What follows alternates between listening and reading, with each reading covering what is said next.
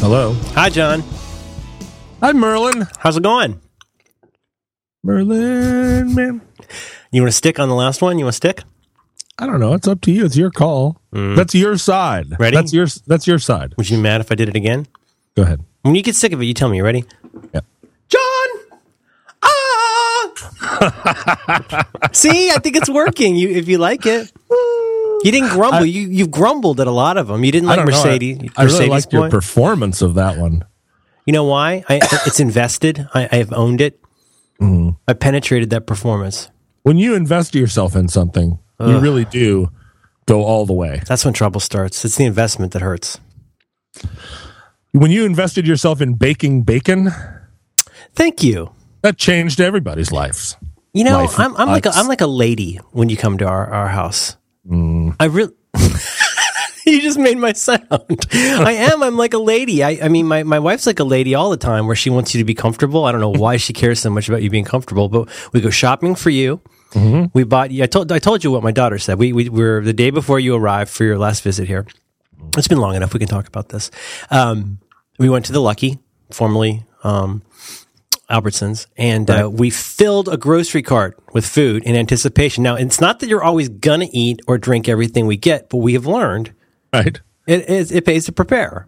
Sure. You want to have a full selection of different fruity juices, Well, you know, yes, fizzy waters. fizzy waters. We want you to have enough flexibility that you could make at least three kinds of fruity pleasers Yeah. of your choosing. And I've shared this with you. May I share with our audience what I said to my daughter? Please. Okay, my daughter's in the cart. We're rolling along. She's eating her goldfish crackers, and she says, "Daddy, why are we buying so much stuff?" and I said, "Because we love Uncle John, and and anytime that Uncle John is not talking, he's eating." Hmm. and then she went back to eating her goldfish crackers. She probably didn't even hear the end of it. She didn't really care. Yeah. She's just Well, 'cause I- conniving it for was- the next uh, thing that she wants. It was much more confusing to me why you had covered everything in your house with saran wrap. Yeah. That's Well, a development. It, it we bought we bought a kind of a, it's actually a, a, a Dow polyplastic I think it's called I got to look at the invoice but it's it's a very imagine an industrial grade saran wrap like it's rated for people from Alaska Right, because you knew I had a, a silicone allergy. see I'm like a lady. I'm like a lady. I'm thinking about don't make John cough any more than he has to. Well, you know, you are one of those men who has embraced the idea that being a modern man means being uh, sensitive to other people. you mean a pussy? I, I wasn't going to say pussy. okay. Thank you. I, I was going to say, uh, you know, considerate. vagina well you know what it is I always so look I'm, I'm, forward I'm one of those guys who's practicing the older style of being a man, which is to be uh, unaware of other people. which is hoping but not trying that hard to not have things fall on the floor. Like hoping no one sees it, but not Right. going nuts to make if sure. you know, if I'm eating something and it falls and something, a bit of it falls on the floor, I do. I'm a very considerate person in that I put my foot on it right away, so you don't even you don't even have to think about it. Tonight we're going to play a game called One of Us Doesn't Get a Cutlet. it's going to be musical cutlets. But no, I like that about you. You're uh you're uh you're still having trouble closing the door when you urinate, which is uh, not, it's not trouble. It's just that I my daughter I don't know if my daughter needs to see that. You know, You know what? I don't want to. I don't want to talk too much about your house, but No. you have one of those bathroom doors that if you close it 98 percent of the way, Yes.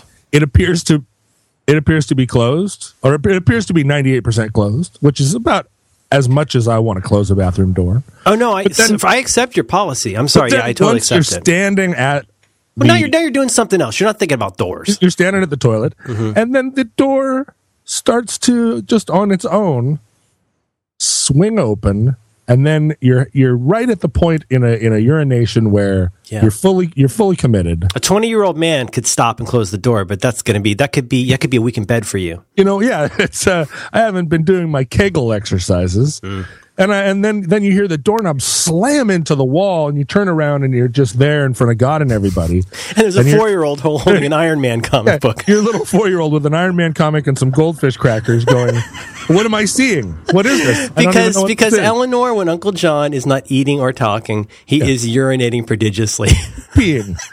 And I think I think our house might have once been owned by German expressionists because there's parts of it that feel a little bit Cabinet of Dr. Caligari. There are a lot of non-right angles that are very subtle, and I think it's what like you're the Remington Mystery House. is it, uh, the what is it the um is that is it Remington? Who's the gun people? Yeah, the Remington Mystery House. I'm pretty sure that's what it is. I think it, wait, it? wait, it- the Winchester. Mystery. Oh, Winchester Mystery House, right. I think of the, the Colt Mystery Hut. I think you're thinking of. oh, that, that, The know- Hut, Hut of Wonders. it's the Kalashnikov condo that you're thinking of. yeah, yeah. Have I've you ever been there? Have you ever been there, John? I know you travel a lot uh, across this great country, uh, this great planet of ours. Have you ever been to the Winchester Mystery House? I have been to the Winchester Mystery House, and I've I've looked up the staircases to nowhere, and gone into the rooms of many mysteries, that opened the doors that lead to other doors. Um, I was nonplussed. I felt like there were not either there were not enough mysteries in the Winchester Mystery House, or we weren't being we weren't being allowed into all the mysteries. You know what I mean? Oh, There were mysteries in the Winchester Mystery House that we had not paid the higher admission price to see. oh, I see. You didn't, and you didn't get to see the guns, probably. No, it's like when you go to Versailles, you, you you get you, you can pay the small you can pay the normal fee. Give you, they call it La Hand Mirror, but you don't get to see the big ones. You walk around and you go ah mm-hmm mm-hmm mm-hmm. you, you you do a little bit of a Griswold as you walk through the places. Uh, but um, but then there's the, the then you can pay the exorbitant fee, and they let you like they let you have sex in Louis XIV's bed, and you can you can actually take a take a shit behind the curtains like they used to do in the old days. Is that right? Yeah, you can really have the full Versailles experience. I think you know there's a lot of secret secret places like that at the at Disney World. There's a uh, there's a place there's a honeymoon suite inside of Cinderella's castle now, so you can go up there. And What? if yeah, yeah, if you if you're you know getting married at Disney World, John, I I don't know if you'll ever get married, but can I just ask you please, literally, to never get married at Disney World? there are people shagging in Cinderella's castle. Yeah, people are trying to enjoy like a like a Mickey Mouse uh, popsicle, and there's somebody up there like like banging. also bang- trying to enjoy a Mickey Mouse popsicle. If Can I just can I make one very small point here? There's probably not a lot of straight men in the world who are thinking, finally, I get to sleep in Cinderella's castle. I'm thinking there's a lot of trade offs to that. I'm thinking maybe he's banging her in the behind for the first time because she's in fucking Cinderella's castle. Wow. No, no, no. You know what I'm saying? Quid pro quo. Sure. He's getting his reward. He's, he gets to be Prince Charming Right. And who and what better way to be Prince Charming? Than to, to, uh, put it in slipper the. I got nothing. Slipper. But the um now now are, is there a chance that our listeners are not familiar with the mysteries of the Winchester Mystery House because it's kind of an interesting story, don't you Well, you know, we, we have uh, we have listeners all around the world. There are listeners in Germany and in Yes. uh, Hungary and Sweden. Sweden. Uh, all of all of uh, Scandinavia, there are people listening. what about us. Romania? Is everybody from Romania? No, I don't. I have. I do not. I'm not aware of anyone in Romania. What about listening. the Baltics, John? Is anybody from the Baltics listening? I'm sure that right now in Latvia there is someone who has a German friend that turned them on to this podcast, and they're sitting in Mm-hmm. they're sitting up there in their uh, artist's garret. In It's probably a very crackly signal with a very small speaker. they're listening to it on a ham radio set. Keep moving and get out of the way. Okay, and we know in Africa that they probably don't because they're using all the available space for water. Uh, I, I'm going to guess. I'm going to guess that there are people in Africa listening, but I I'm going to suspect that they are in. They're working for an NGO or Hmm. they're in the Peace Corps. And we're probably literally the only source of sanity in America that they have. Yeah, right. Every every week they they go into their their little inner sanctum that they made out of five gallon gas cans. They And just, sandbags. They just stacked up five gallon gas cans in a square and put a roof on it. And uh, they go in there and they say, "Take me to America." Roderick on the line. Take me back to America. Well, in that case, in that case, I think it would be self-involved for us not to share this. First of all, hello and welcome, bienvenue, willkommen to all of our friends overseas who are Yeah, enjoying willkommen. this. Willkommen, except for the Germans. All of you are welcome. How's Now- the belief? Excuse me. I'm sorry. What was that Yiddish? What was I was said that? No, that's uh, the Dutch word that means uh, please and thank you. Can you? Can I beg you to literally not get me started on the Dutch? okay, so so so thank you. First of all, I, I hope that uh, I hope that it, you're very cozy, uh, but well ventilated in, inside of your various drums and buckets. That was a great XTC record, by the way. Um, so Various so drums and buckets. drums and buckets. That's Chris Wallace production style. Is that right? Yeah. It Anyway, holds five were- gallons of a paint or other liquid. You were about to explain the Remington Mystery House. That's right. The Colt, the Colt, Mystery the. Colt, the Colt Mystery Sidearm. It's a, there's a house uh, somewhere south of San Francisco, which is which is Yeah, that's the in way. San, San Jose. is that right?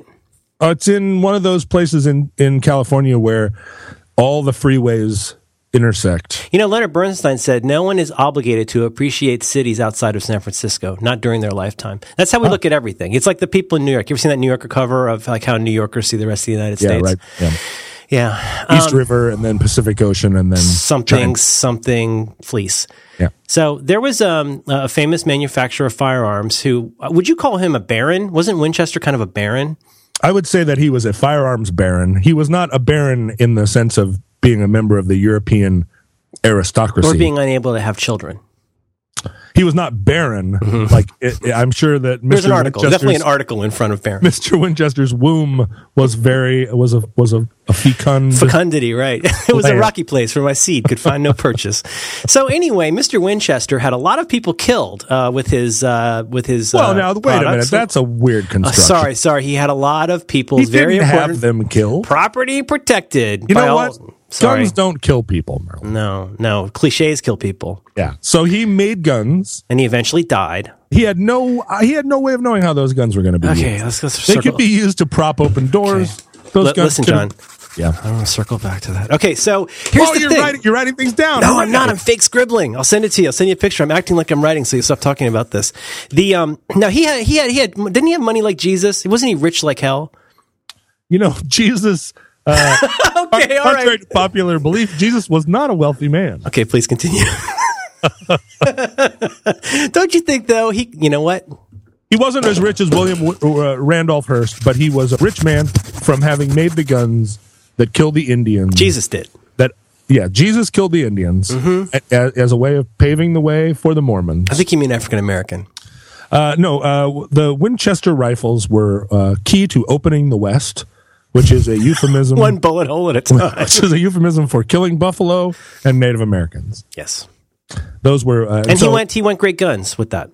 He did go great guns with that, And, and he made a um, big house. He he built a, built himself a house. I'm not going to look this up on Wikipedia. I'm going to wing it. But when he, he passed away and left a, a very large fortune, and I, I forgive me if I get this wrong, but I believe the story goes that Mrs. Winchester, something, something, was very interested in mediums or media, and somebody talked to her. And some, the point is that she was in a position in her life where she was receptive to the idea that if she ever stopped completing the Winchester mansion, something bad would happen. Oh, I think what it was was that she felt that the that the souls of all of the people that had been killed by her husband's rifles were uh, haunting her or were Oh, chasing that- her that around her house. good. What an what an what an awesome delusion! Isn't that So a she- good delusion? It's so it's amazing, and she she had the money to build this house in, uh, with all these false stairways that went up to no place. Well, that's the thing. She ran out of real stuff to build, and then she was like, she's like the ultimate like kind of person I try to help. She's like the ultimate procrastinator, like crazy person. She has nothing useful to do anymore, but lots of money and time. And so Mm-hmm. she had workers. I think I don't know. I don't want to say around the clock, but I believe around the clock, like building whatever, including. Now, go ahead. What, what were the Well, kinds of things? building whatever in order to fool the ghosts that were walking around her house looking for her. So the ghosts are like trying doors and going upstairs, and oh, this door leads nowhere. And the, Oh, it shakes its ghostly fist. Arr, Winchester.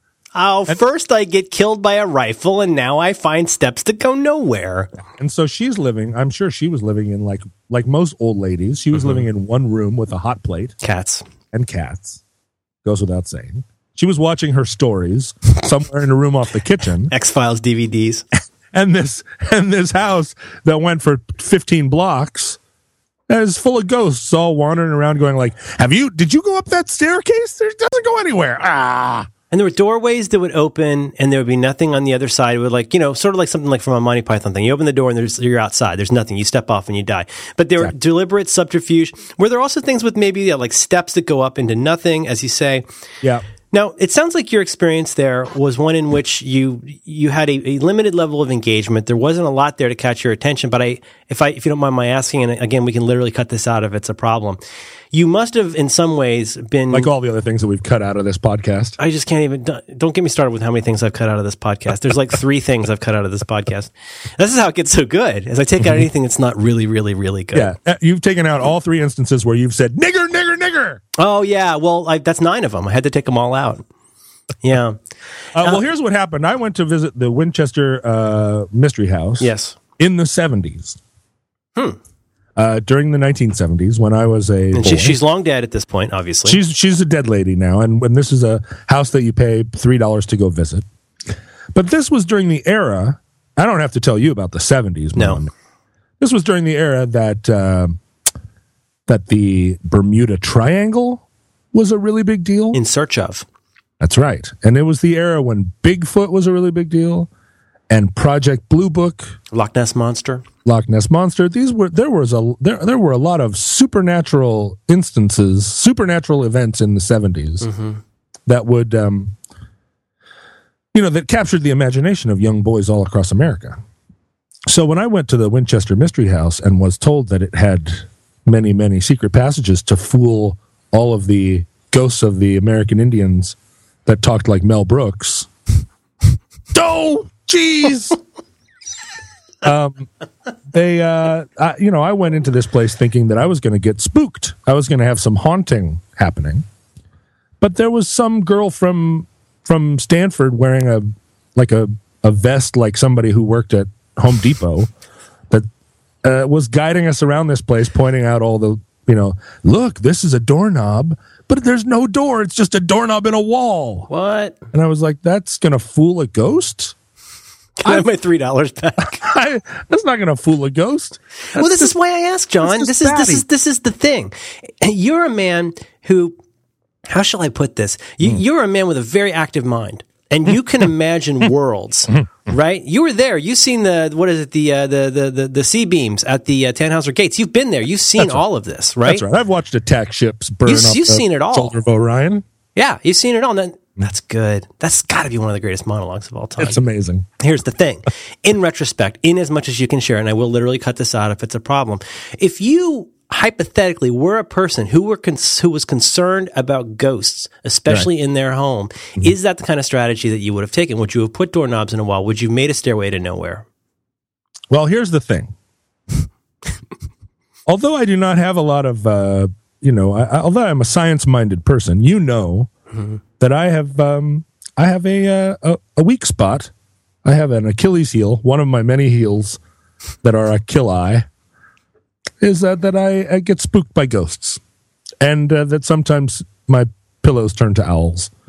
And occasionally, when I'm home alone, if I'm watching a television program about aliens grabbing people off of a desert road, I can become convinced that the aliens are also on the roof of my house, waiting for me to go to sleep. I don't know why this is. I don't know why I'm made this way. It's like the zombies. The seed is there. Yeah, right, exactly. The seed is there, and I have spent many a sleepless night in a strange house, uh, uh, being spooked by, being haunted by by haunts. And when I, when I bought my house, I may have told you this. When I bought my house, I, I walked through and laid down in every room when the house was empty before I before I signed the deed. Laid my head down in every corner and just closed my eyes and was quiet and said, Are there any spooks here? Anyone spooking? Did you say it aloud? Well, sure. and I was convinced that there were no spooks in my house, uh, that all I got back from the universe were good vibes.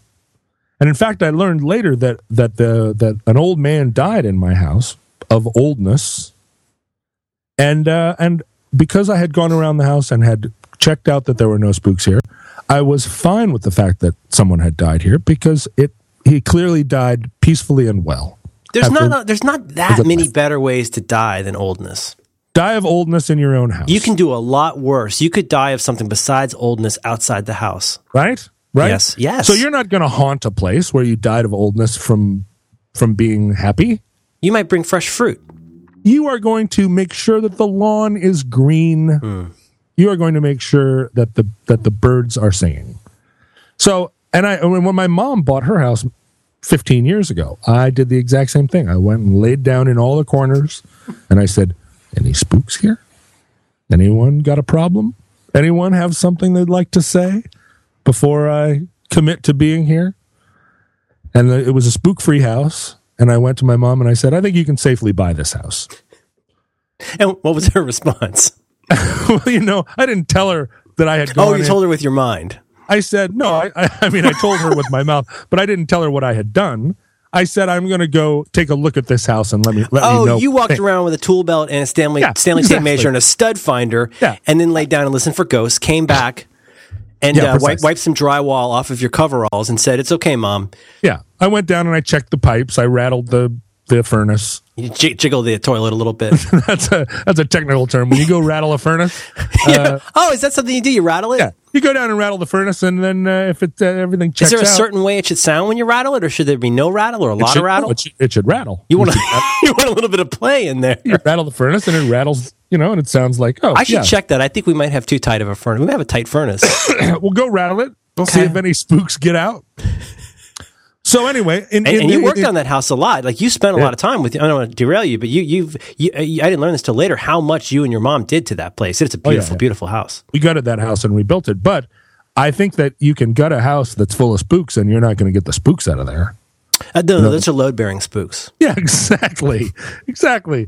You're the lo- you don't want to move a load bearing spook if it's it's the Mm-hmm. only thing that's holding the roof up. That's right. So in any case, my house, my mom's house, both spook free uh, abodes, and we have lived here in our respective homes for many years. Never been troubled by spooks. That is not to say that sometimes my pillows don't turn to owls, but I think that is unrelated. But you've never. So so far, you've been lucky in the sense that you're feeling in your heart or mind or or whatever it is you have is that there may be Mm-hmm. Something there. Okay. Your esophagus, somewhere in your esophagus, you know, or suspect that something's going on. Now you're a man who's very, I'll cut this out if I need to. You're very vigilant, oh. right? Mm-hmm. you, you dive, you dive out of a subway and you dive into an airplane at exactly the right time. Mm-hmm. And it seems to me you're not that spooked by the owls. You literally grabbed an owl and went back to sleep. So it sounds to me like so far you have not had to adopt anything like a Winchester Mystery House approach to making the ghosts go away. You've Right. dealt with this or they've dealt with you. You've reached something like a rep- rapprochement with them and everything's okay. Correct. But Okay. Over the years, I have. Uh, uh, did I ever tell you the story about that house in Vermont? Yeah, I'm, I was I was coming to that, Yeah. So there's that house in Vermont where the people put me in the in the spook room. and they thought it was funny. they thought it was funny, like, oh, we were wondering if you were going to feel the spook. Jeez, that's like putting an epileptic. That's like putting an epileptic in the uh, in the uh, in the the flashing strobe light room? The strobe light room. Yeah. Well, you know, I have a strobe light room here, and I always steer the epileptics away. That's a good like, idea. no, no, no, no, no, no, no. I think you'd like this room over here much better. with the ghosts. But, uh, but you know, I spent that night uh, crouched um, with a knife between my teeth, waiting for whatever uh, whatever spook it was that was going to come through. I don't know where it was going to come, but I don't think if I had put a fake doorknob on the on the wall of the closet that that would have fooled that spook at all. You knew you long already knew, even though there was something in your intuition that said this is serious. Like I need to get a knife for this ghost potentially. You you had the presence of mind. You're a rational man, John. It's something that you've talked about really way too much. Mm-hmm. But the fact is, you're a rational man. You know a doorknob is not going to fool a ghost. Right. I don't think you can fool a ghost. Oh, huh? Because they already are in there. They're like uh, Loki with the Avengers. Like he's already been there. He knows what's going on, right? I'm sorry. I- let me I- read that. Let me read I that. don't get that reference. Was that a like a Dora the Explorer reference? Okay, it's Norse mythology. It's something you can look up on the Oh, internet. oh, oh, Norse mythology. Yeah. So it's, should- it's Thor's, a- it's Thor's brother, and Thor's brother, who is the god of mischief and lying, wants to become the god when Odin takes over. Although Thor is the one, so Loki fucks things up, and then that's why they have to start the Avengers. Is, is, It's not that complicated, John. is this something you learned during your church burning phase? Are you talking about when I was in that uh, that uh, Swedish death metal band? Yeah, the, the Swedish death metal. You ever uh, listen to any of that stuff? A lot of it's terrible, but some of it's really good.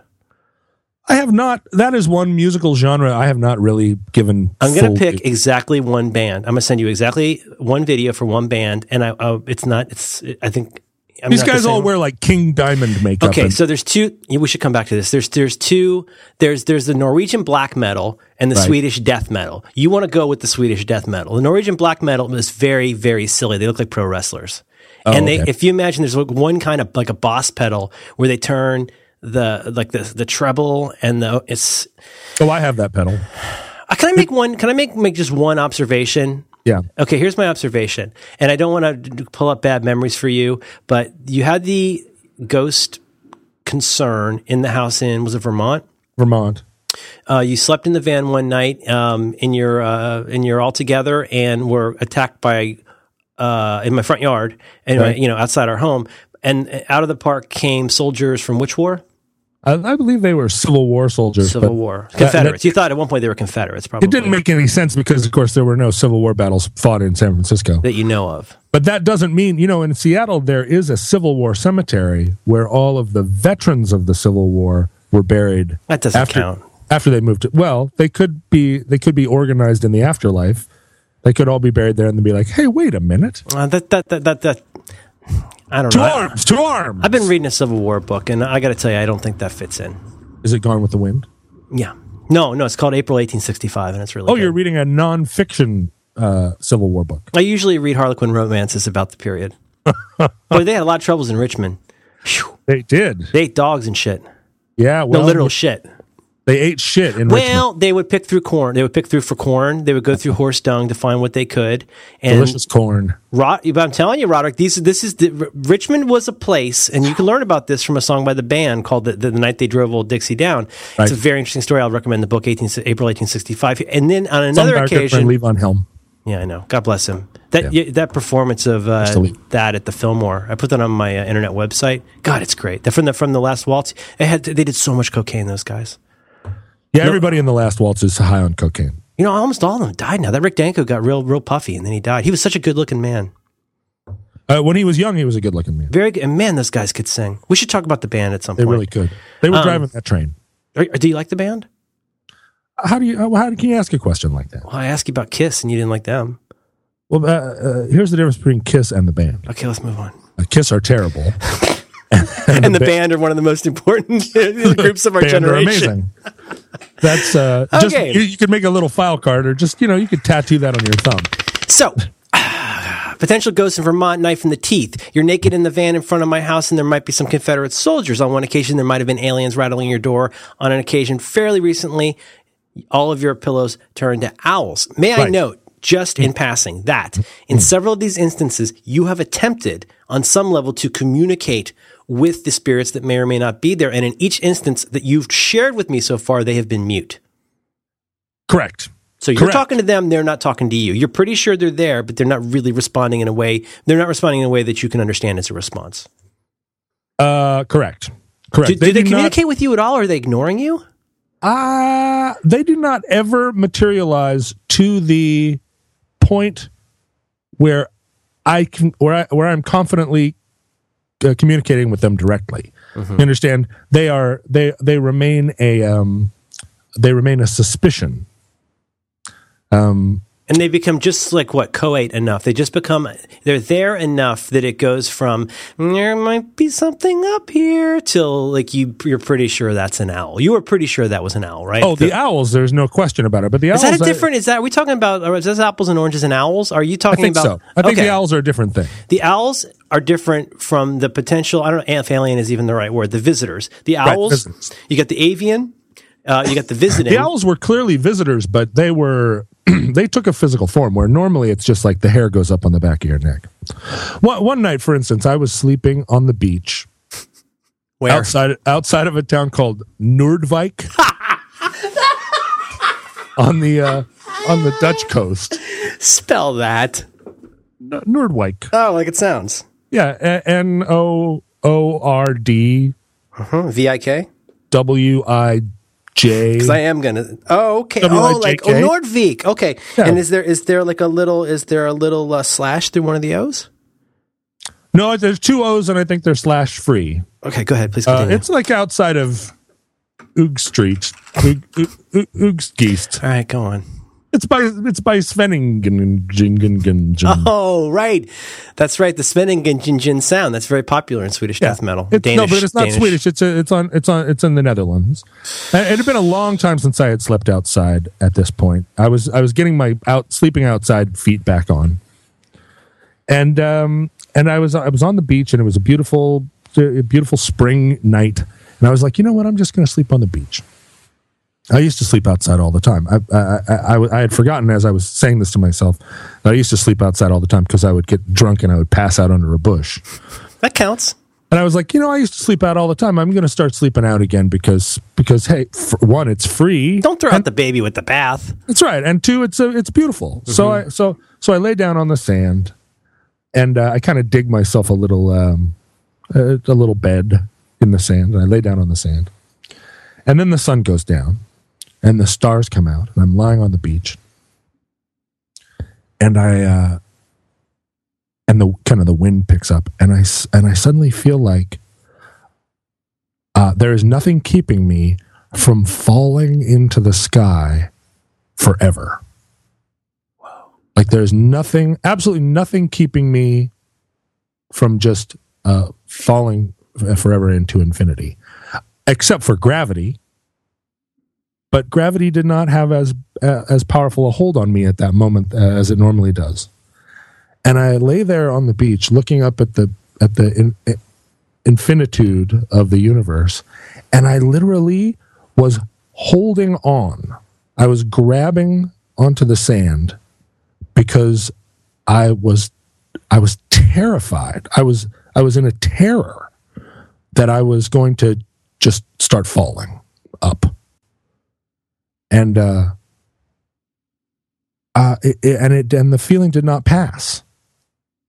and I spent I spent uh uh, what what felt like an eternity lying there on this beach, um, not convinced, not easily convinced that uh, I could not convince myself that if I let go, and most of it was a psychological letting go. Like if I if I just said okay, fine, if I had surrendered, I would have fallen off of that beach into space. Wow, and I would still be falling. That sounds harrowing. It was nuts. How It long? was- how long? Do you have a sense of how long it lasted? Well, it lasted until the sand underneath me. Um, this is the thing that uh, the thing about sleeping on beaches. Uh, sand looks very soft when you're walking on the beach in the in the afternoon, late afternoon. But when you lie on the sand and try and get comfortable in the night, sand turns to cement. It's it's extremely unfriendly for for a back. It is not soft. No. And uh, so, as time went on, this little depression, this bed I made for myself in the sand, turned into kind of a cement gravy boat of, of of suffering, where I lay, I kind of like a kind of like a That's a men gravy. Kind of like a- Suffering. yeah, well, you just made my next hour a lot easier. kind of like a curved, kind of like a curved stop there. You're, that's not, you're not going to get any better. Just stop there. now you referred to the thing I make you sleep in in our house as a big uh, inflatable taco, I believe. yeah, it's an inflatable taco because it, it starts off. I didn't realize how bad it was. Eleanor started jumping on after you left, and it would just go. Yeah, it starts off as a nice inflated bed that seems like, oh, this is delightful, and then as time goes on, it becomes a plastic tortilla. Okay, I'm sorry. Please continue. I interrupted you. You're talking. You're talking, of course, about about the town of Noordwijk, where there is a beautiful beach where the popular activities include uh, kite surfing.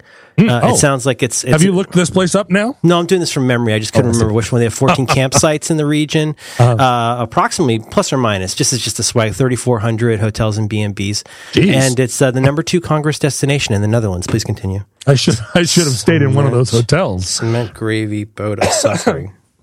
Uh, so anyway, as my as my so bed, the sand, the sand is now unyielding. You're, Yeah. but you still have the sense that you you could f- uh, float away into the sky for infinity. I could fall into this uh, into infinity, and what I realized in that moment was that that this that this that the lights of the city, the the the the uh, the electric light, has formed a kind of dome over the cities where we live, And it is a protective dome, a protective shield that shields us from full awareness of how deep and infinite space is.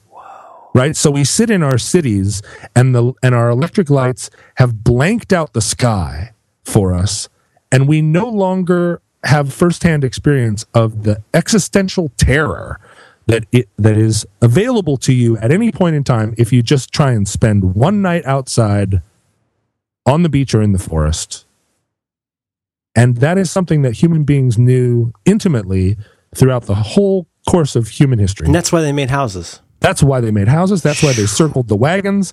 That's why they made friends with each other. That's why they lit fires at night. That's why. Did, did it come to you in a flash? well, I'm lying there holding onto the beach, trying not You to be you need something to think about. Well, yeah. I mean, I mean, I was sitting there. If you had come to me and said that God was a big purple dinosaur, Oh, I've, I've, I've clutched my share of beaches, believe me. yeah, yeah, yeah, and I would, I would have said, "Uh, "Fucking whatever you say," because the the the terror that is that is waiting for us when we truly contemplate the the the scale and scope of the universe in which we live is not a terror that I am that I that I'm racing out to experience every night. So I I realize that that uh, we have done we are have done ourselves both a disservice and, and a tremendous service in uh, in blanking out how much um, how how big the the unknown is, and we've done it. You know, kind of we we- we're not conscious of it when you turn on the lights at night. Did it bring you comfort? That understanding, Well, the the idea that there might be um, sort of an ontological umbrella that protects us from knowing how, how terrible this could be if, if with the infinity. no, I despise it, or I despised it when I understood it. But it, did, it didn't comfort you at all. It made you even more nervous about the sand. Well, you're, yeah. you're, you're worried that your ass is on the line at this point, right? Well, yeah, but but uh, but but I didn't want to retreat into some kind of blanket of light. Cold comfort. No, no, no, no, no. Once you once you once you have a sense of it, then of course I wanted to um, I wanted to face it, and so I I started sleeping outside at that point um, every night, which is much more complicated when you're in Amsterdam than when you're in Noordwijk, or it's very it's very much more difficult to sleep outside, say in Cologne. Try and find a gravy boat. Just next time. Next time you're next time you're there, just uh, just go start start looking for a gravy boat. Just try boat. and find a human-sized uh, cement gravy boat of suffering. Amsterdam, you can sleep in a bong. Not a lot of people know that.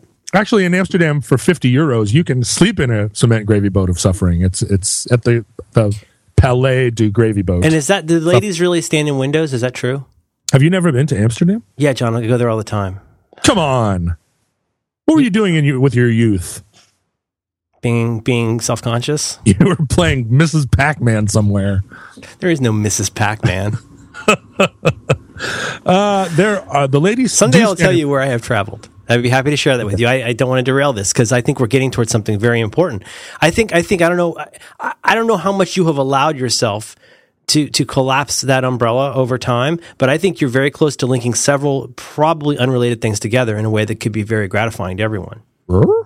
Well, are you not thinking here about some this kind of combination of a great mystery? Mm-hmm. And aren't you glad I moved us over to philosophy? Are you happy about that? I'm so much happier. And I did it before the show. I didn't tell you I did it, but I moved us from personal journals to philosophy just because I, I had a feeling a man like you didn't like having a journal. Ah, personal journal. It just gave me the. Ugh, it just It made sounds me like, feel like, live live journal, right? made me feel like I was wearing a blouse. You guys.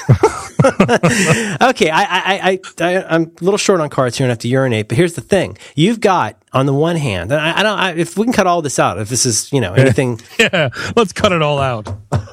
except the gravy boat, you think I'm touching that fucking gravy boat? You're high. You know, there are lots of girls in windows in Amsterdam. Hmm. And I have Can I can I literally write that down? Yeah, I have girls only ever in the many, many, many, many, many nights I have spent in Amsterdam. I have only When ever. did you? When did? When were you in bands? Like I don't understand. You do so much of this traveling. I, I'm completely. I, and you're not like a rich, rich guy. I just. I'm completely baffled about how this many people have been touched by you, and you still still found time to be in Harvey Danger. And no, I mean, it's. I feel like I'm. I feel like I'm talking to somebody like on Bullwinkle. Like I. I, I don't. Bullwinkle. Well, Bullwinkle, like like you like maybe like uh, you're like Mr. Peabody to my Sherman. Is that dirty? No, I kind of like that. I showed my daughter her first Bullwinkle. See, that's how I spent my youth. Oh, that's good. Okay, so I've written down girls in windows, and I promise you to let you continue. You, on the one hand, Yeah. are sharing with us some very, very important, albeit personal information about the universe. On the one hand, you are intensely aware, if I may say, that there is a not even a force. There is something out there that does represent infinity. At this point, according to science, we're pretty sure the universe goes on for a long way. Long time. No, the level that we cannot. And by the way, I have recently started fucking with my daughter about the idea of infinity because I, Good. I do very much remember sitting around thinking about infinity and getting dizzy. And what is how, what's her response to it so far? I'm just fucking with her very lightly right now. Hey, Eleanor, what's the highest number? Uh, and the number she always pulls out, which is not even a number, she says uh, 130 and two. And I said 130 and 2. That's a number she uses all the time. Uh-huh. And I say no. What about 130 and three? And you can see where this goes. Right. The thing is, I, I, I, get, Yeah, yeah. I get confused after 260. So she usually wins, and I let her watch TV. On the one hand, there's this thing that you've become intensely aware of as you as you as you lay as you lay in in your uh, Dutch gravy boat. You, Mm-hmm. you're aware that there's something out there. You're oh, you're aware that it sounds to me like you are not comforted by this somewhat. I don't want to say fictional, but the idea that these beams of light are actually causing you any, any to be saved from that in any way. You're also thinking a lot about these what? Not even apparitions. That's that's a uh, perceptual thing about these uh, things we can't see and understand that Mm. may be moving amongst us and interacting with us in our in our in our places. You're thinking about these things, right? You, Mm-hmm. Well, you're, you're probably the most ridiculously rational man I've ever met, except for the many ways that you're completely off your fucking nut. You're a very rational man. You're, you're, you're and you're very you want to confront these things, and it just seems to me that there might be a thread here between some of these uh, these things that you've you've had access to with your visions. Yeah, none of these, none of these, with my vision, thank you. None of these things, They're rational visions, John. I'm not judging. I'm not thinking about any of these things. I was not No. lying on the, on the beach and thinking about the infinitude. I was caught in the cold grip of terror as I, as I contemplate. Where'd it come from? exactly. I mean, I think it is, I think it is, um, Dispute that. It came from somewhere. well, I think it is, I think it is our, it is prehistoric in us, uh, that Oh, it's lying dormant. It's a sleeper cell. Yeah, yeah, yeah, yeah, yeah. Well, this is part of the reason that I walked from Amsterdam to Istanbul.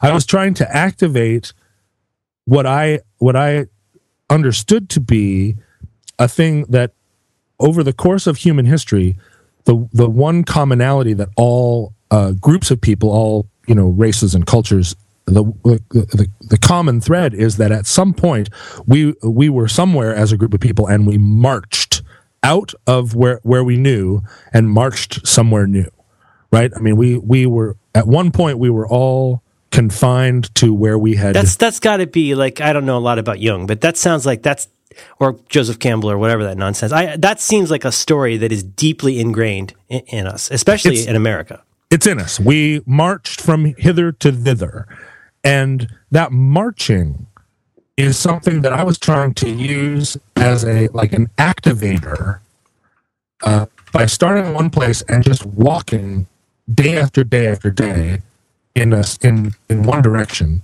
i hoped to uh you know to to bring this this deeply dormant thing out of myself and th- that I would become more of a that I would have more uh con- that, that I would be, be able to connect to something that I was not able to connect to in, intellectually. You're getting access to something. I was kinda? hoping Is to that fair? find I was hoping to find a pureness a, a, a, a priorness by doing this type of thing Uh, that I, I wasn't able to successfully shed all of the mo- modernity by Mm-hmm. just willing it away right i couldn't just walk around without id and and drink in bars and fully get back to like what what i would have been if i had not what i would have been as a human being if i had not been raised in a in a culture i was that's what i was trying to and with trying- and raised raised with a lot of um, uh, abstractions, some of which were necessary, many of which are not. But which but which abstractions? I don't mean to jump, hijack your story, but those abstractions that we accept for ourselves becoming really indelible. Like you, nobody throws twenty dollar bills away. Like Right. that's a very real abstraction. Yeah, yeah. Are abstractions that are usually abstractions we develop to solve a problem that we have created with a prior abstraction. Oh, oh, meta abstract. Well, think about this though. What you're, I think, what you're kind of describing is is uh, uh, I'm trying to think of a good example. Like you think about like what you went through when you were in New York, and somebody, uh, you know, uh, pulled a gun on you. A funny story from from another thing I do. Scott Scott Simpson's wife, uh, when they were in Hmm, Scott Ooh- Simpson's Ooh- wife. Easy text.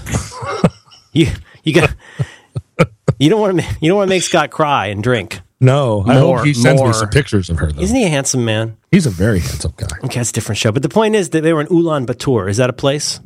Yes, Ulaanbaatar. Did I say it right?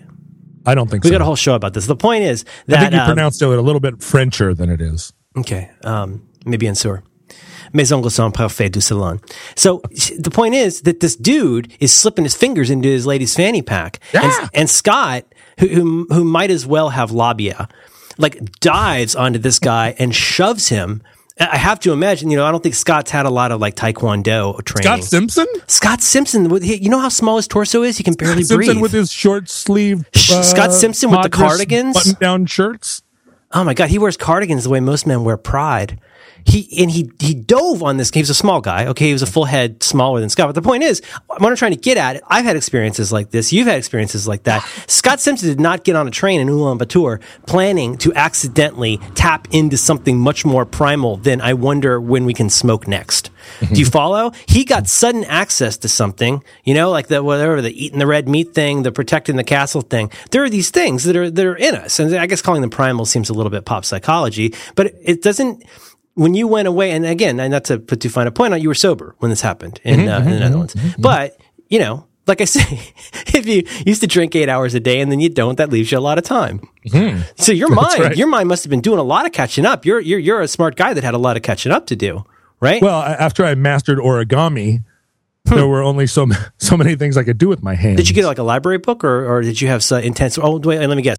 You were in a Shinto temple in No, uh, I- I- Ma- I- I Ma- Maguro, folded- in Maguro Hamachi. I folded one thousand cranes. oh, and that's why we have peace now. That's right. That's Hmm. exactly right. They call it uh, the Pax Papel. Uh, nothing. I'm just, uh, never mind. You know what? Continue. I'm just saying that we sometimes get, sometimes I have a day where I get a lot done. Sometimes I have a day when I'm sad all day. And Scott Simpson had a day where he fucking dove on some guy, uh, some Tuvan dude, Right. or he whatever. became a ninja for a, for a moment. And yeah, and then he probably just he sat, sat and shook. At least, at least I would. But you know what I'm saying? So you're Yeah. looking, you're looking for whatever it is. If I may say, you tell me if this is right or wrong. You're looking for whatever that little miasma, that little thing is, that little hymen that stands between you and something you're pretty sure is there inside of you somewhere. Right. But I wanted. And you walked, you I- walked I- and walked. I had plenty of uh, instances where I had uh, a brief or or uh, explosive access to these people in me that I didn't um, that I didn't have At, da- at, wi- at will? daily contact with. Well, you know, uh, uh, no. I mean, so o- occasionally at will, but more often I had the Scott Simpson phenomenon where I was walking around dressed like a frat boy from 1961, and uh, and then all of a sudden I was a uh, like a I was in in full on combat mode in a in You a, became like the Hulk. but I didn't want that. What I wanted was a constant. What I wanted was constant conscious access to that person. Wow. That was prior to, and and and I don't just mean the you know the, uh, I, I you know I wanted the. I've, hilariously, I, I later described it as a kind of animal reflex, and if, and I and I made the mistake of describing it that way to a friend who um, a friend of mine who now plays in Duff McKagan's band, who is not a person who you can say something like animal reflexes around without hearing it then from him a thousand times.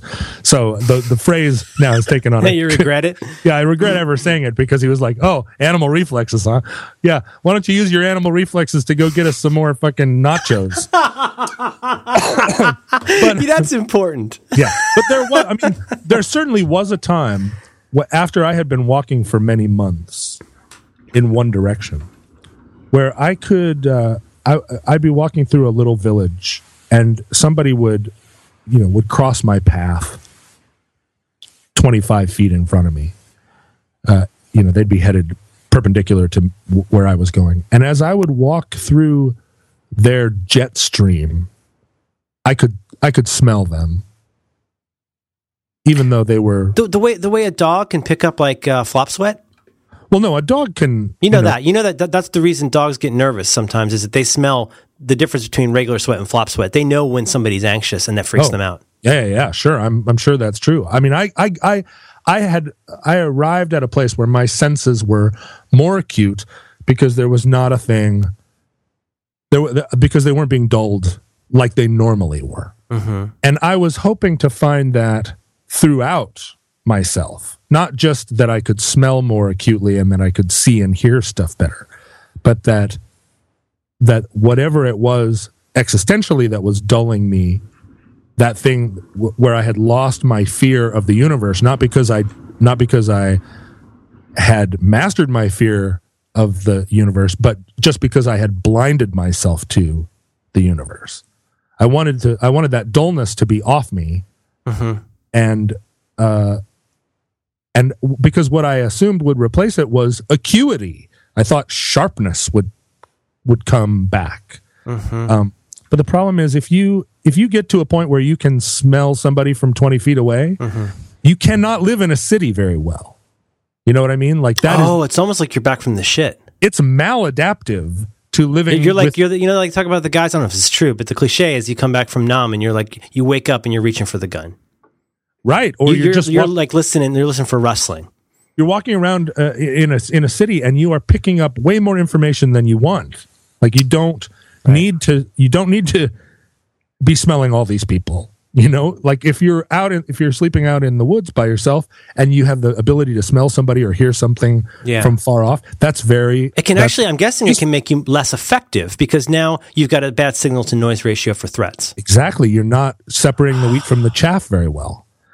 I remember the first time I was I was in the Czech Republic. I was I was approaching Prague, and a and a jet airplane flew over me, and it had been a it had been a week since I had been in a under air, air airplane traffic. And I was in the middle of Europe, right? I mean, I wasn't. It's not like I was out in the uh, out in the Sudan. I was in the middle of Europe, but because I was traveling on foot, I became aware of that those times when I just wasn't under jet traffic. It wasn't. I mean, if if there were jets, they were flying at thirty five thousand feet. They weren't. They weren't right overhead, or they weren't. You know, on approach, and um, I couldn't believe the noise that jets make you know, it, it, it seemed to me like it was rattling the whole, it was rattling the countryside. It was, it, it was deafening. And, um, of course you can't live like that. If I, if I felt like that right now where I live here in my house, uh, a scant mile and a half from an airport, I, would be, I would go crazy. Just for what's worth, Scott Simpson lives right next to an airport too. I know he does. And he keeps inviting me to come stay with him. And I'm like, He's got a know, hot. He's got two hot tubs. where you sit and smell the jet fuel come off of SFO. The hot tubs.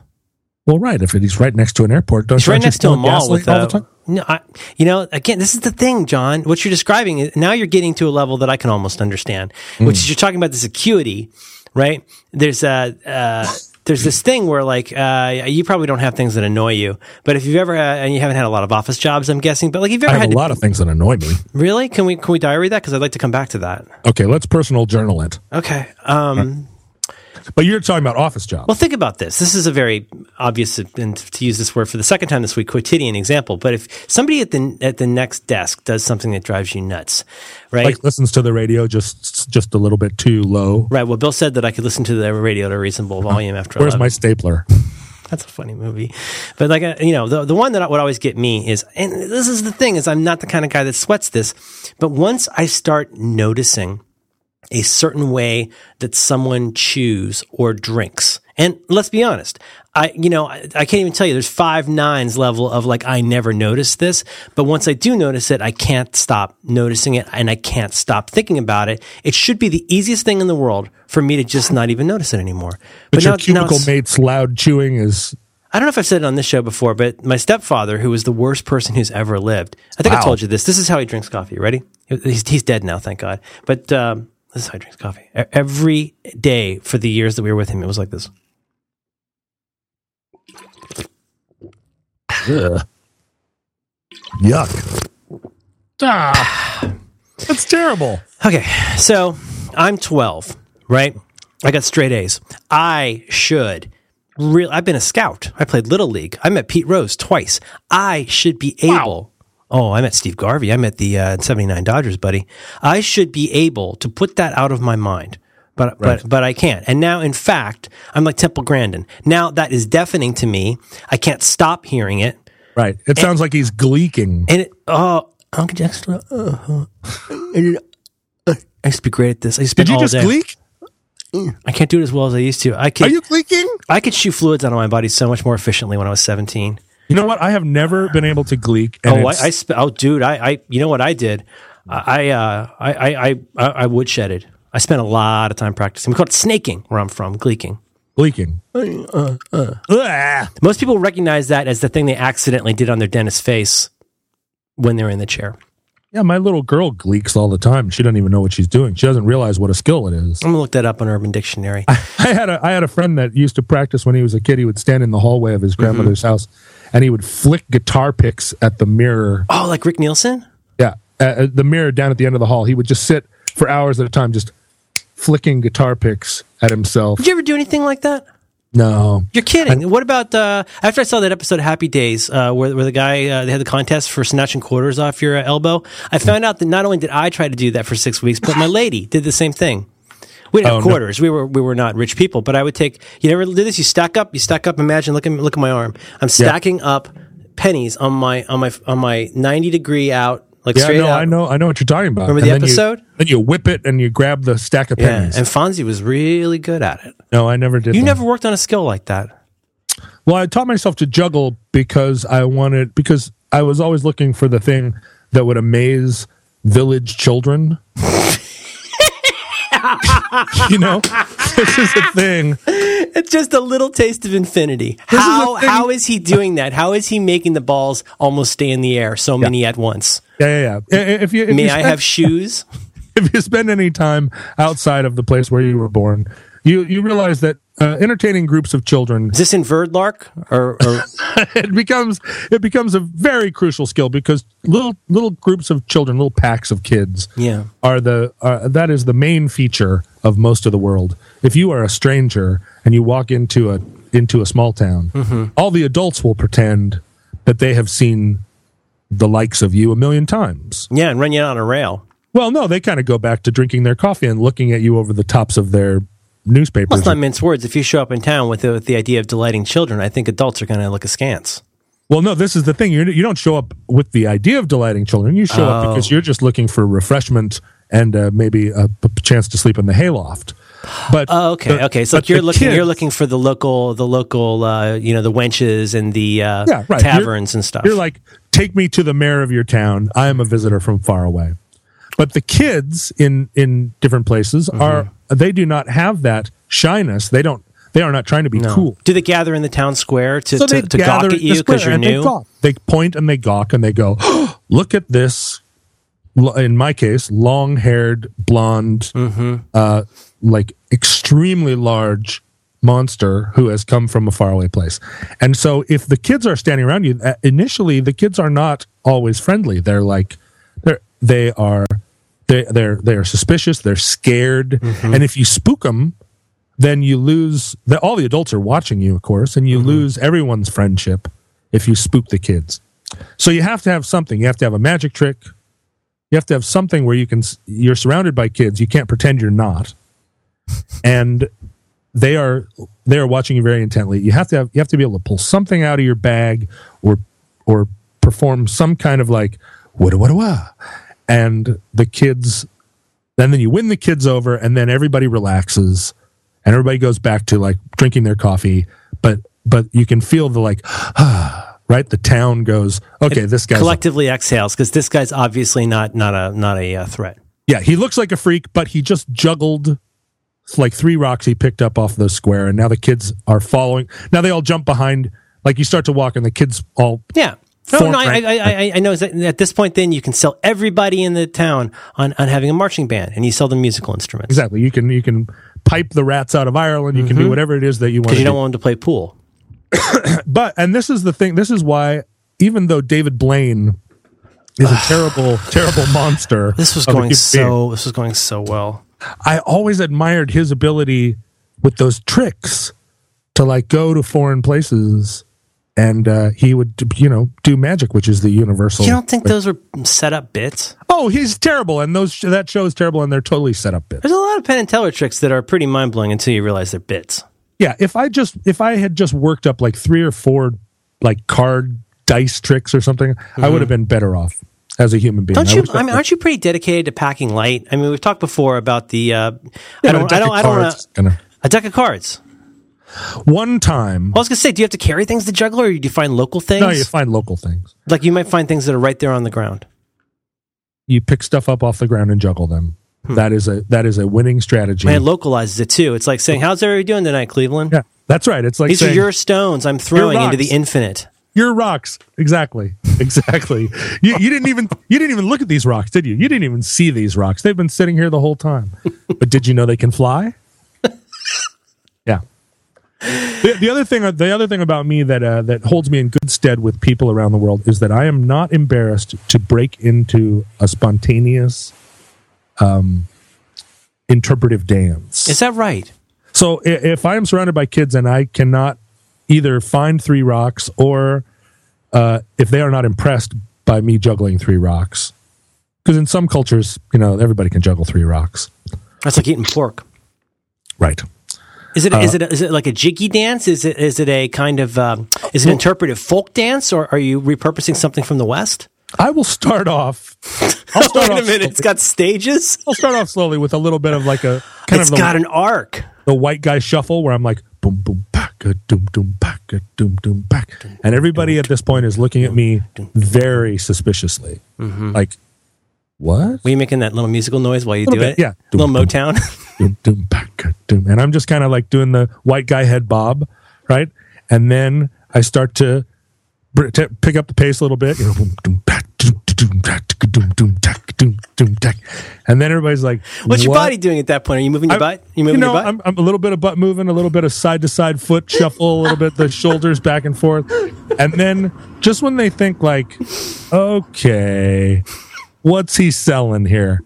Then I go into full on Swan Lake ballet, one foot, you know, arched back, one foot way up in the air, hands out, making a making a wing like a swan, and then I'm uh, then I I spin, I leap, and uh, you can you, there's no there's no village square in the world that isn't that isn't immediately won over by this performance.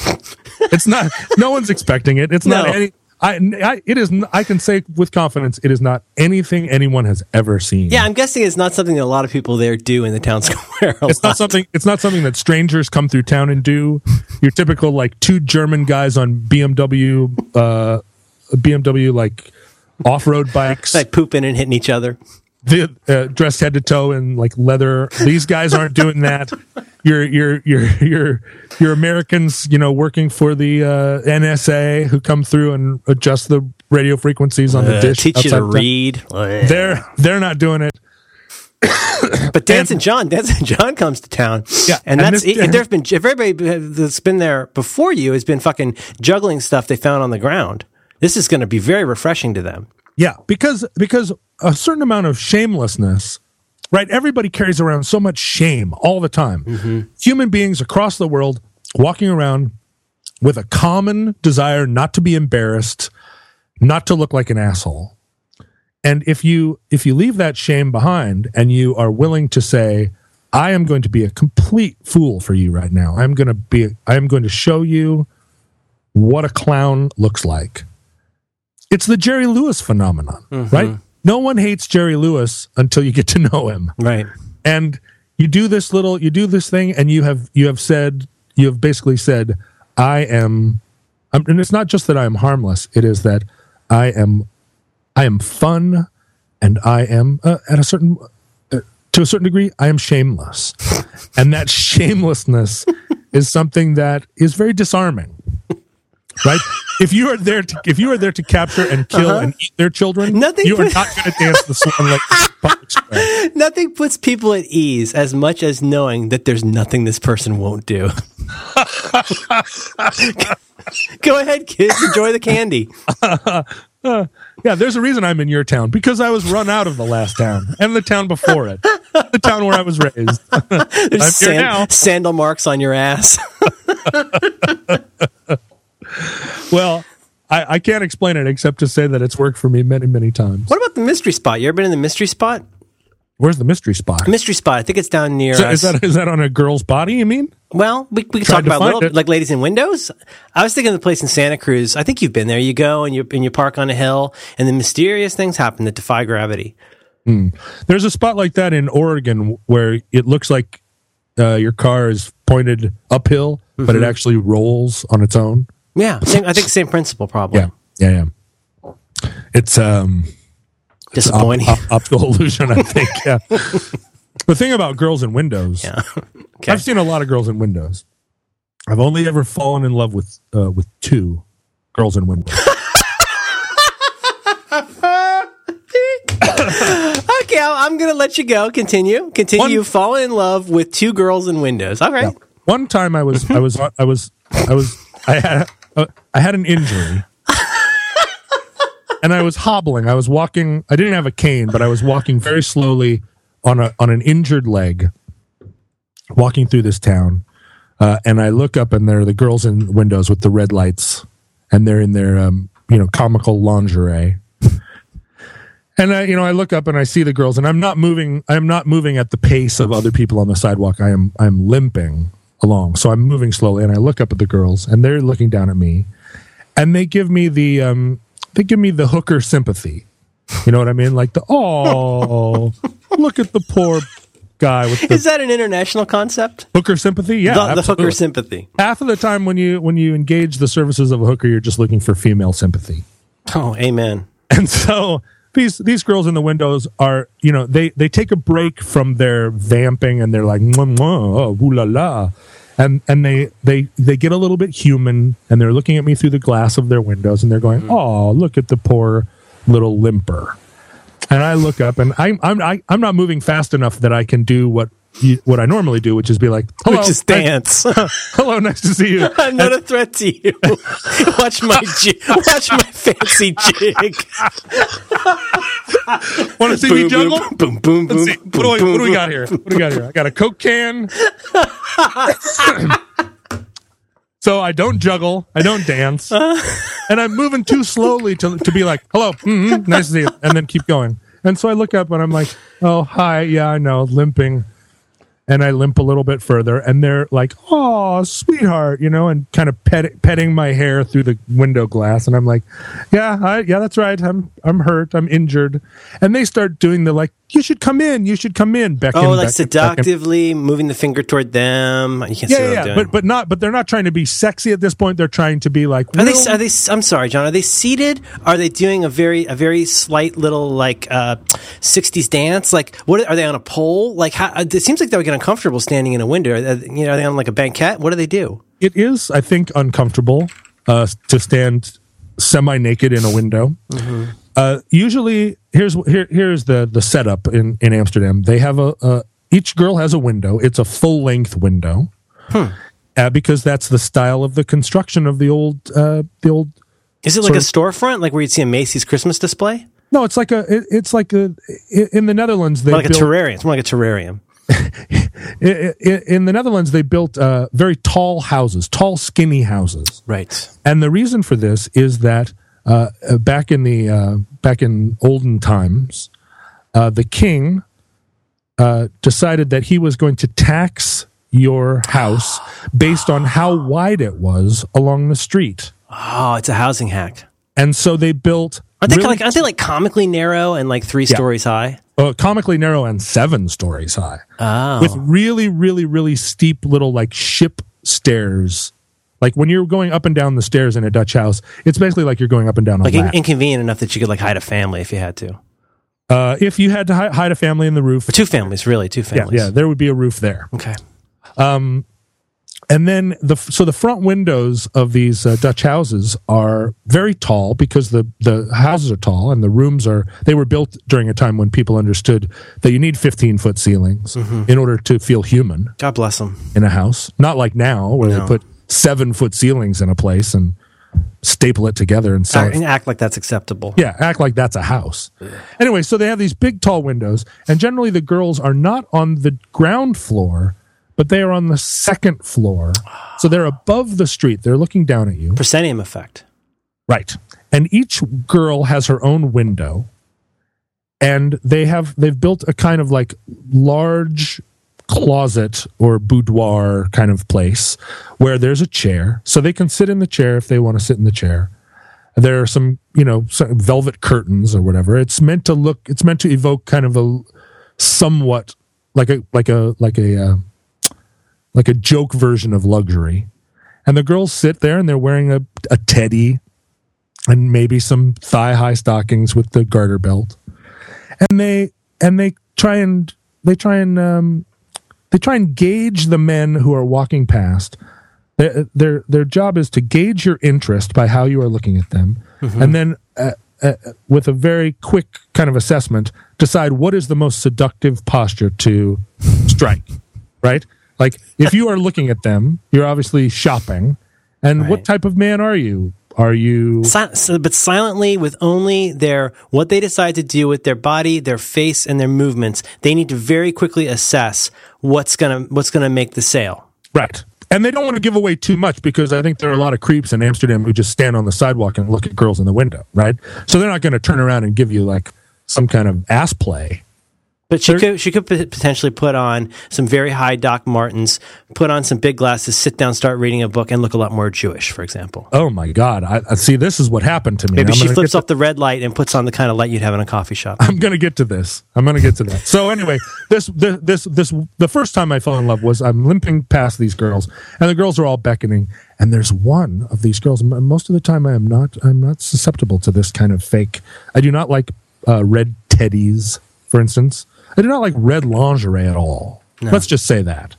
I don't like what, no, what, I don't like too much makeup. I don't like the look of a woman who is trying to be a prostitute. Mm-hmm. But God, there is this one girl in the window there, and she's not making a big show of like beckoning. She's actually looking me in the eyes and say and communicating with her eyes, "Hey, come on, come on in. Let, let me take care of you." And I was, I was frozen in my tracks, and uh, I look up and I'm and I'm and I I, I have all this the, this primordial feeling of like I want you to take care of me. That is what I need right now. I am alone in a strange place and I have an injury, and I am cold. actually, now that you mention it, and and my socks are damp, and I I want to be cared for in this way that you are suggesting with your eyes, and all the other girls who are uh, in the windows next to you, I they all disappeared, and I just had this tunnel vision of this one girl, and of course, you know, my response was that I like shyly looked away and hobbled off up the street. I think I think and part of me thinking that she would chase after me. Uh, but of course, she was in her underwear. she would put up put up a single finger as if to say, "No, no, no, wait," and she Wait, would wait, wait. dash out, and she'd put on a trench coat and come running after me, and then we would go. or maybe an orange flight suit. we we would go get on a on a steamship, and we would go to America. Uh, so that was the first time, but then the re- the the Maybe the hooker with the heart of Guilders. it could it could have been, and the, and we were still using guilders at the time. But the other time, and the much worse time, I was Second, walking the second window love affair. second window love affair. I was walking through one of the kind of twisty, narrow uh, streets in the red light district in Amsterdam, and uh, it was a crowded night. It was late at night, and I think I had gone out of my youth hostel to get some ice cream, which is harder to find in the red light district in the middle of the night than you might think. If I was running a red light district, I would have the hookers, sure. Well, that would be be- like in my top twenty. There I would mean, be ice cream parlors too, right? And you there like for for after? Well, or just like if you're if you're a guy and you're Mm-hmm. out roaming the street with an insatiable desire that you can't you can't quench. Maybe you're not ready yet. You want something that's a treat, but you're Right. not ready to, for the commitment. Exactly. You want a little treat. You want a, a Little a treat, and a little, little treat, and a little time. So I'm looking for ice cream. I can't find it. I'm going through this these narrow winding streets, and the streets are full of men from all over the world, creeps from all over the world. Like you, you, you- you're walking through these streets, and I'm talking about one o'clock in the morning, and every person that you see would be the creepiest guy in in the town where he grew up. Right? I mean, they're just creeps from all over, and they're leering, and they're they've got slobber. Uh, They're they're bad men. They have stains on their pants Dander. dander and it, so on these narrow streets the girls are not a, f- a- a flight up. They're not looking down at you from their tall windows. They are in little cubbies right at eye level right at street level. And the streets are very narrow there. So you don't you're not even really standing 10 feet back. You're like looking at her right through the glass are, do the guys keep moving and get out of the way, or do they pause in front of windows? oh they pause. Oh, so it's like uh, it's like when you got to get the um, when people are trying to get the samples at Costco. Yeah, yeah, yeah. And it's exactly like that. You're you're pushing your way through a crowd and there are people milling around these windows and the the women are trying to the women are very much in control or at least mm-hmm. they're trying to project that they're in control of the situation and they keep the doors locked, right? And and in a lot of cases it's it's not even a window. It's just a a door with a window in it. So they're just standing in a glass doorway and you come Sounds, over sounds like a the Kiwanis haunted house. except nobody puts nobody puts your hand in a basket of spaghetti. Not without coughing up some guilders. Right, that's right. For 50 guilders, you can come in, put your hand in some cold spaghetti. I'm sorry. Continue. But so, so, and you, and you'll see guys will walk up to these glass doors and they'll knock on the glass and the, the, the woman will kind of look them up and down. And if they don't have too many stains on their pants, there's not too much slobber on them, they let them in and then they close the curtain and they kind of just do it right there. Ugh. Anyway, I'm walking through this alley. I'm looking for ice cream, and I am not really looking side to side. I'm not looking. I'm, I'm kind of looking at the creepy guys, and I'm looking at the girls out of the corner of my eye, as you do. Sizing them But up. but I'm not trying to. I'm I'm certainly not shopping for a girl, and I'm I'm just looking for ice cream. Really, just here. You're just you're just first. walking the lot. There's nothing to talk about Well, yet. you know, I'm in the red light district. What are you going to do? yeah. I'm walking through, and it's just one kind of girl in a red teddy after another, and I'm just like blah blah blah blah blah. A girl in a red teddy, and then I see this girl out of the corner of my eye, and she is my platonic ideal. I don't know what it is about her. I accept that it is everything about her. My platonic ideal. And I look at her out of the corner of my eye, and I am surrounded by people, by men who are a, a foot shorter than I am, right? So I'm, and in the and in the Netherlands, men are very tall, but most of these men who are here creeping around in this alley are not from the Netherlands. Do you get me? They Oh are. no, they're from the Danderlands. They are the creeps from their other places. And I look at her out of the corner, very much out of the corner of my eye, and I'm an expert at this. But she is looking right at me. Oh God! And I go, Ooh. and my uh, Despite all your training, did you turn? despite all my training, I blushed and ran. And so I I get to the end of this alley and I'm like, did I just run? Did she look at me and I ran? What kind of a man am I? And I said, this will not stand. I'm not going to run out of this hooker alley because this girl, this platonic ideal, who's probably not even that pretty, looked at me, caught me looking at her. I'm going to go back and I'm going to walk through the alley with my head held high and I'm going to see her and I'm going to nod my head like a gentleman. and so I turn back around and I walk back through the alley. And when I get within eyesight of her little doorway, she is looking at me already. She is looking for me. And I see her and she gives me a, a look, a very knowing look. And my, uh, I can't breathe all of a sudden. I'm choking on my own Adam's apple.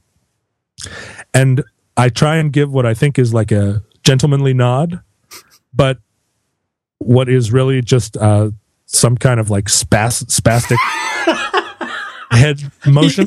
he twitched. And then I literally run away. and so now I'm walking through the red light district and I'm covered in sweat.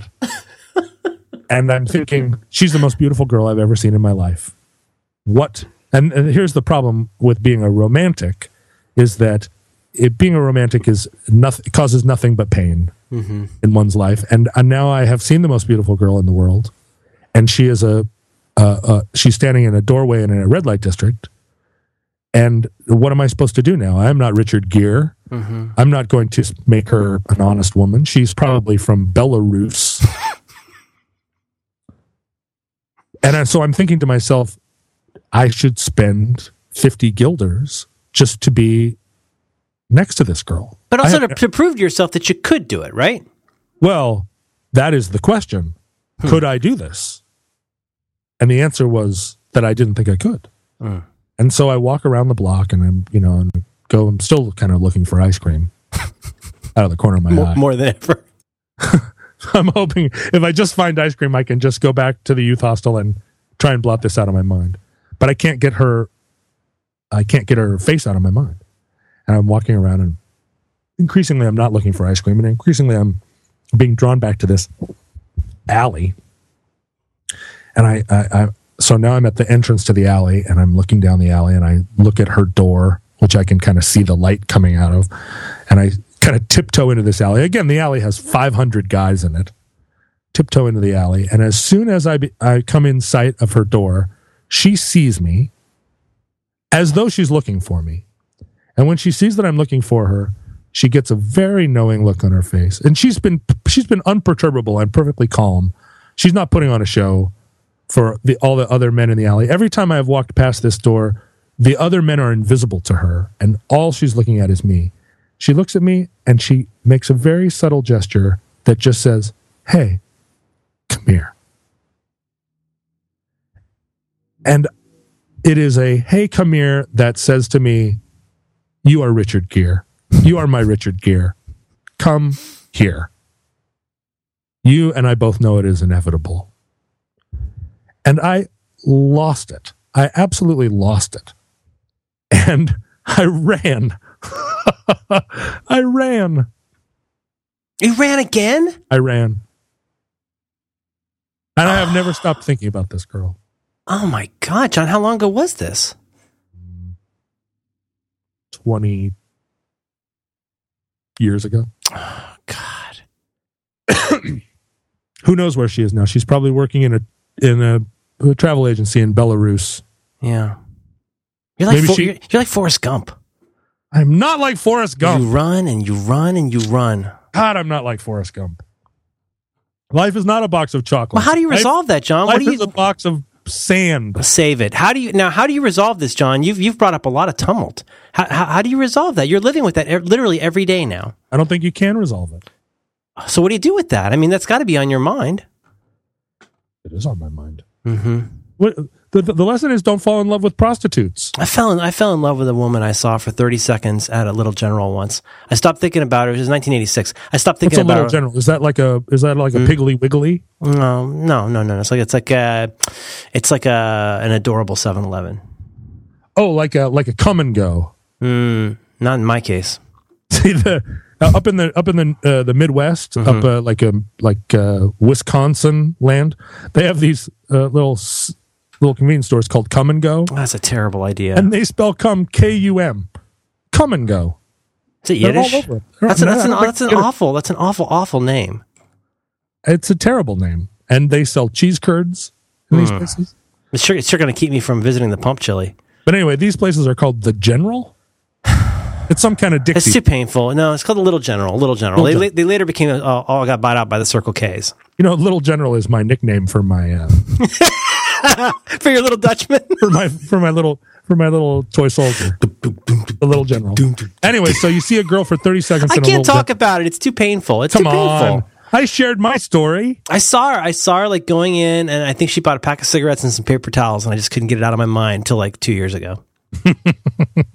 she smoked, John. She smoked. She's probably smoking right now, wiping up some She spill. had handcuffs hanging from her rearview mirror. oh my god, my roommate in college had that. Boy. Well, yeah. Hmm. Hmm.